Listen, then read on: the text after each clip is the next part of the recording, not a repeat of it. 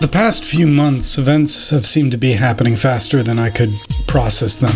Number of deaths in the United States have just crossed 100,000. Every day brings something new. one- Police officer was charged with murder and manslaughter in the death of George Floyd. And yet I felt the need to find some way to slow down and reflect on what was happening in my country, in my world, and even in my soul, uh, and how to make sense of it all in light of my own faith in Jesus. Hope is faith about the future. I reached out to my friend and teacher, Greg Garner. It was from our conversation that thoughts, theological considerations during COVID was conceived. We decided that the kind of out loud processing of events that we were doing might be helpful to others who are also trying to understand their world and their faith. light filled, image bearing, hopeful people. Hello, everyone. I'm Benjamin Reese, your host. Welcome to this episode. With all this talk about aloneness, I wanted to ask Greg more about how to approach silence, prayer, and meditation. I wanted to know how these practices could be a countermeasure to the increased mental strain that COVID had put people under. In responding to my question, Greg relied, among many other passages, on Philippians 4 6 through 7. Do not worry about anything, but in everything by prayer and supplication with thanksgiving, let your requests be made known to God. And the peace of God, which surpasses all understanding, will guard your hearts and minds in Christ Jesus. I think it would serve the listener well to pay attention to how Greg explains the meaning of guard your heart and mind. I know I hadn't given it much thought beyond acknowledging that it's a nice sentiment, but in our discussion, I discovered it was much more than that.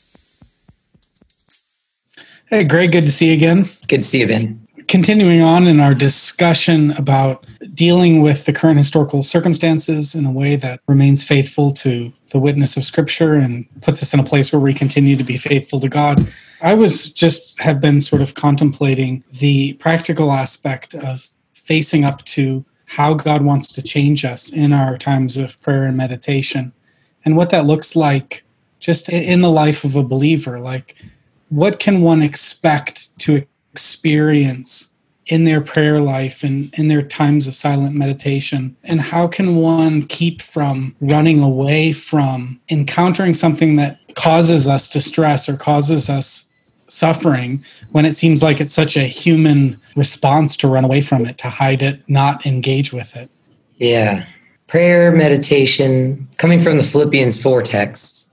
Don't be anxious about anything, but in everything through prayer and supplication, make your petitions known to God. And then the result is that He will guard our hearts and He'll give us a peace that exceeds our understanding. And so, according to that text, it seems that there should be a product or at least a byproduct related to effective prayer that resolves in peace, that there is even the capacity for a kind of peace that exceeds a person's ability to understand. If we go back to the garden and we think about the understanding that the man and the woman won, contemplating life in front of that tree, thinking about what it means to be like God.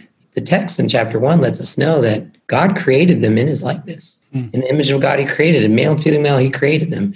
So there was intent in that act that human beings would have the full potential to realize what it means to be the image of God or the children of God. But contemplating, understanding in front of that tree, looking at that fruit, thinking that a certain kind of knowledge, a certain kind of understanding would get them what they needed to be like God, to have some control. The moment is also characterized by the rationality of the experience. Anthropologically, in, in some kind of like ideological consideration, we're looking at the birth of rationalization in the story. This capacity we have to question, to even verbalize our discontentment with the way things are. But it always starts with a thought, it always starts with an idea. I find it interesting that prayer, it doesn't start with the words, it doesn't start with a verbalization. Prayer starts with a thought. Prayer starts with a consideration. And it is that consideration which forms into words. Now, we also know that the God in whose image we've been created in, he had done so via words, and that in his image, we too can use our words. So, having been created in the image of God with the full potential to realize that image as the children of God, there are distinctives that scripture wants to reveal about who God is that intimate who we could be. So, God, as creator who orders the universe by his words, even in the first two verses of the first chapter, we get that there are things preceding the verbalization. That before God says, and let there be light, the Spirit is moving upon the face of the deep, or the ruach, the breath, that inhale of God, that the very thing we hear in one another before we talk. We hear an inhale, and then we speak. The inhale often is even a nonverbal cue for us to give someone else an opportunity to speak because in conversation we hear them inhale and we pause because we know that thoughts have culminated in a verbal expression. So it is, I believe, with prayer. Prayer is something that, once put into words, should carry with it the kind of thought that leads to action. And God said, Let there be light. Rather than thinking that prayer is merely a rambling because our Heavenly Father likes to just give us good company while we vent, and though I think that that's true to a great degree, a lot of that happens in our thoughts. A lot of that happens in our soul. To start to verbalize that nonsense, I think one would feel their own sense of need to a great degree. But a person who is routinely making a practice out of prayer and meditation, those petitions and supplications are now going to be shaped by that filtration process that Jesus would say actually indicates clean or unclean. For out of the abundance of the heart, the mouth speaks. So when I pray and when I verbalize a prayer, that characterizes my heart. That characterizes the seat of my will. It characterizes my desires. So if, if I want to be characterized by complaining about my temporary circumstances, that should become a, a mirror for me in the moment. Like, because it's not even that it's bad. I'm not saying good or bad here. I'm saying that it's an indicator. It's it's letting us know this is what's in you. You're full of complaint. You're full of despising reality, which is a rejection of God. God exists in reality, God exists in the present. And we neglect our own capacity to disavow what is so that we can complain about what isn't, making that our idol or our goal. I don't think it's a mistake that when God reveals himself to Moses, he reveals himself with a verb that contains the term we utilize to highlight we exist. Even the father of modern philosophy would say that he thinks, therefore he is. That verb to be, that existence is like known by the fact that thought preceded it. So all the thought that was in God prior to, and he said, let there be light, I think, I believe is part of the distinctive character. And by distinctive, I mean holy. There's no one else like that. But that's the one in whose image we've been created. And in that case, we too have to become sensitive to what's in our heart because we should know that when we speak, we too create. And when all of a sudden my prayers are characterized by a nonsensical rant that hasn't had, uh, that hasn't passed through the filtration process of the mind of Christ, you see, the mind of Christ is available to us so that what is in our hearts doesn't have to come out and construct realities. So he guards our hearts in Christ Jesus. Think about it. Like, how is he guarding our heart? The Bible will tell us that the heart is deceptively wicked. The writings of the Johannine community would say that it not only is this deceptively wicked, but it condemns us. And so the guarding of our hearts in Christ Jesus having the mind of Christ through an act of prayer helps us to get beyond our finite capacity for understanding. Yeah. It seems like that kicks against maybe a cultural idea that expressing our emotions is the end all of verbal communications in terms of prayer that it should just almost be like a release valve that we just let out you know whatever and whatever we let out of our mouths is acceptable and doesn't need to be evaluated. But it seems like in the Bible, there is a connection between prayer and offerings that would indicate that there's acceptable and unacceptable words that we offer before God. Absolutely.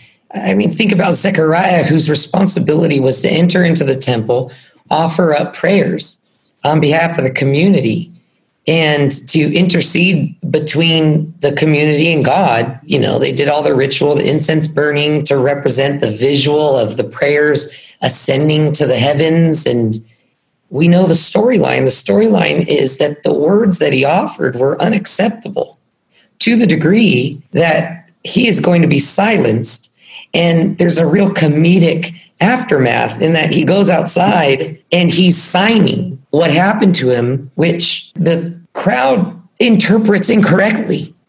They, they don't understand what he's signing to them. They just say he's seen a vision, something's happened to him.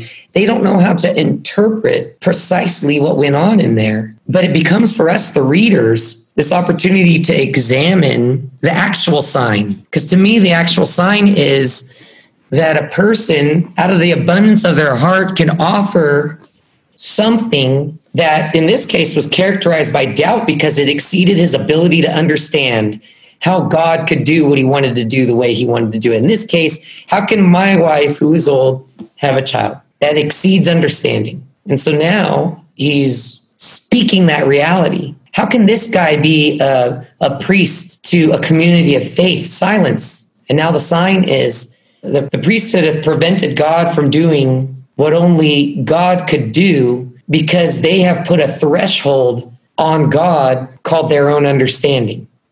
For Zechariah, again, how can a woman when she's old give birth? It was the trip up. And it shows that this is what was in his heart. And God wasn't going to allow him to get out there and, and speak those kinds of things into reality. In Genesis chapter 2, we learn that the man is given the ability to use language, to name things. And the Bible tells us that whatever the man named it, that's what it was called, which I think shows that God has indeed given us the linguistic capacity for creation, that we, with our words, construct realities that we all end up living in.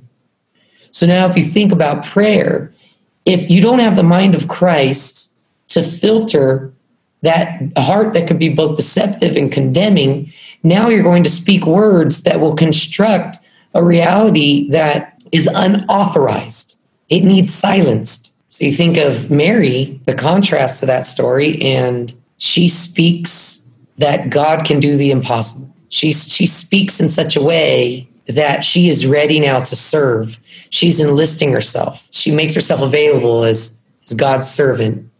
And then desires for his will be done, which now take us to Gethsemane. And that's what we hear in Jesus. Nevertheless, not my will, but your will be done. If the will, which is the desire, the volition of a human being exists in their heart, that heart needs guarded. I think sometimes because of our culture, we think that the, the heart is the precious thing that that we need to protect because follow your dreams, it's in your heart.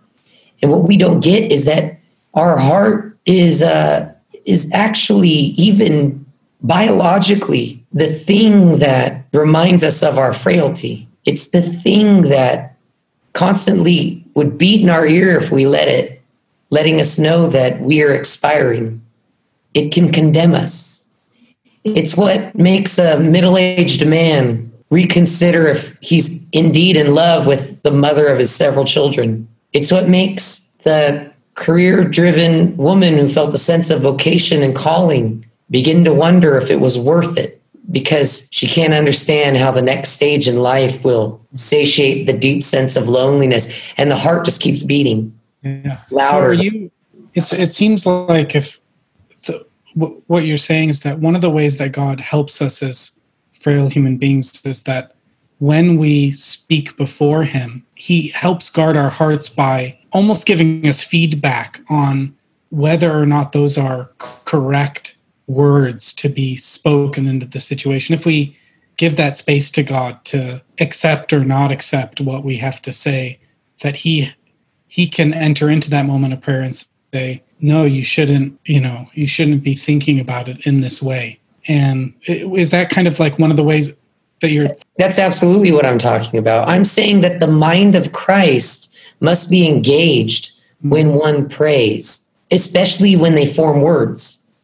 I'm saying that God loves us, and what happens in our hearts, He sees. That's why the, that text in Jeremiah will say, in that case, God searches the heart. Mm-hmm. So it's not like God is ignorant of what's happening in us. It's that God is going to protect us even from what's happening in there. So that you take that middle aged man, it's the mind of Christ that could either, if they are familiar with scripture, they could learn God hates divorce because he wants godly offspring and they know the connection uh, with regard to how broken covenant messes with the next generation. They could go and have the mind of Christ in Ephesians from the Pauline letters and how he communicates that the covenant relationship between a man and woman is actually the sign that the world has for what it is that could exist between God and his people. And in that case, whatever was beating inside of them for that was about to formulate into words, because today that's how people are. They're like, I want to speak my truth. I, I, want God to hear what I'm thinking, and, and God's big enough to hear it, and and He knows I can say it, and it's like, well, He's already been hearing it the entire time. Right.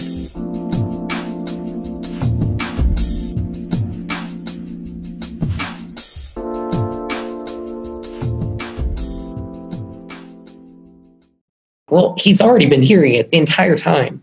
Right. He's trying to guard you. He's trying to protect you. He's a loving father who wants to even protect us from our own wandering. And the moment you start to pray and speak those things, you know, even if, like, let's say this middle aged man is now confiding in his buddy and he just shares the wandering of his eyes and his heart, and he starts to point out a plan, starts saying things like the kids are old enough now. If his buddy doesn't intervene with, you sound stupid, man. Why are you talking like this? You know this is the wife of your youth, you know that those kids, they're not going to forgive you. When they grow up, they will resent you. If that friend doesn't say that, it actually will, in some ways, strengthen the resolve of the verbal regurgitation of corruptible stuff in the heart. Because it's not what goes into a man that defiles him, it's what comes out of him. Hmm. And so, as he's talking and sharing those things, if the friend doesn't do that, we have a problem because now that linguistic construction of reality is is growing stronger. It's like a freaking gremlin. If you put water on it, it's just going to keep multiplying. I think in this generation, this is when you hear people saying, like, speak your truth. And then you start hearing everybody applauding them for being brave. There isn't a person on the planet who exists who's an adult who doesn't recognize the depravity of their own heart, if they're honest. Because if they're honest, the thing that God blessed us with all of a sudden hits. It's called shame. All of a sudden, we feel shame for thinking that, for feeling that. Now, there's a shame the world puts on us. That's not what I'm talking about. I'm talking about the kind of shame that helps us to understand, even though we don't understand, we've done something wrong. Who told you you were naked? Where are you? You know, these are the questions that come from God for the man and woman. There's there seems to be in them an inability to weigh in on the gravity of the consequence of the decision, which was first in the heart and then was birthed into action. And it seems just going back to our previous thoughts on people's uncomfortability with silence and meditation, it seems like that's silence even before God is a key component of Him being able to guard us. I'm thinking of Psalms 5 where it says, I order my thoughts before you and wait. Just see, like giving that space for God even to observe what you've just said and then for you to receive from Him whether or not that is acceptable, a way to process through what you are um, what you are offering to him absolutely we know that Elijah, who was a prophet, had a lot of things to say. He was quite boisterous. Finding himself back at Sinai in that cave, it wasn't until silence emerged. I know that a lot of people interpret that passage as still small voice, but the Hebrew rendering is a silence. Mm-hmm. I understand why people say still small voice. I get it because that's when the voice emerges. I think we've missed something when we don't interpret that it was the silence. So then it goes with the poet's consideration of being still to know that God is God. Mm-hmm. Be still, know that I'm God. It's until we silence all those other voices, the voices of my insecurity, even my emotions take on a personification. They have a voice, and sometimes we even enlist them into different voices. They could be the voice of our father, you know, who's not even really our father. It's just the voice of our father. Right. It could be the the voice of a friend who betrayed us. It's not them, it's the voice of them. Mm-hmm. And all of this insanity is having a symposium inside of our hearts, and it all needs stilled, it all needs quiet. And now God can speak. So I do believe that prayer meditation can't truly happen. You can't actually offer the right kind of words until you have sat in the stillness, silence things, and then by faith listen for God and allow His Word to now filter what it is that needs to be said. And I believe that for most of us, when we pray in that way, we find ourselves escaping the prison of self. Our prayers are not going to be characterized by the petty wants of even what we would call childish desire. But we would be the kind of people who would pray like Jesus taught us to pray. Your kingdom come, your will be done on earth as it is in heaven. Yeah, I think it's relevant that Psalm 1, which emphasizes the study of God's scripture, prefaces the entire book of prayers. Because I, I think the lesson there is that unless we know God's word and are, we aren't going to be able to offer up those correct prayers to God and with psalm 1 you've got the like an environmental characterization. When you're with the word of god you're by a stream you're like an evergreen. You're going to make it through every season. But in contrast without that word of god you're now amongst the wicked. Your environment is subject to the whimsical desires of an immature humanity who never realized the full potential they had having been created in the image of god. And in that case you will not experience the kind of sustainable possibility that exists in God. This is to me why I don't believe you can read the Hebrew scriptures and not get to a place of contemplating everlasting life. I think you're a bad interpreter. That's what Psalm 1 is telling us right off the bat that the person who meditates on the law of God, everlasting life is possible. And this goes beyond like a mere contemplation of a Greek concept of immortality this is something that's only in the mind of God and can only be revealed in the mind of Christ. And it changes our prayers. And when we ask ourselves, what is making my heart so restless? What is making me prone? What is making that middle aged man prone to the, the kind of adultery that transforms communities, except his own sense of finiteness. And he's now back in the garden in front of the tree, rationalizing with the serpent what it is that he can do now because he wants a taste of something that he has realized as he's growing older is getting further and further out of reach. But those who abide in the law of God, they start to tap into that everlasting potential. I get so moved yeah. thinking about it. Like those deeper longings that we can't capture in our sort of rationalistic thinking about the finitude of our life. Kind of reminds me of Romans 8 with the sighs too deep for words. Yes. The spirit helps us to tap into because we can't we can't get there through just viewing our world through our our finite rational mind. You are saying something very important. That groaning in Romans 8 is often misinterpreted we have to take it within its context because there's like a birth motif happening in there that there's this new world that god is recreating that is in labor pains. And there's a groaning inside of us and there's that comparison that there's got to be something that's birthed. There's got to be something that's created. And so what's he waiting for is it's the, the world is waiting for the children of god to emerge. Why? What do the children of god have the capacity to do? Speak.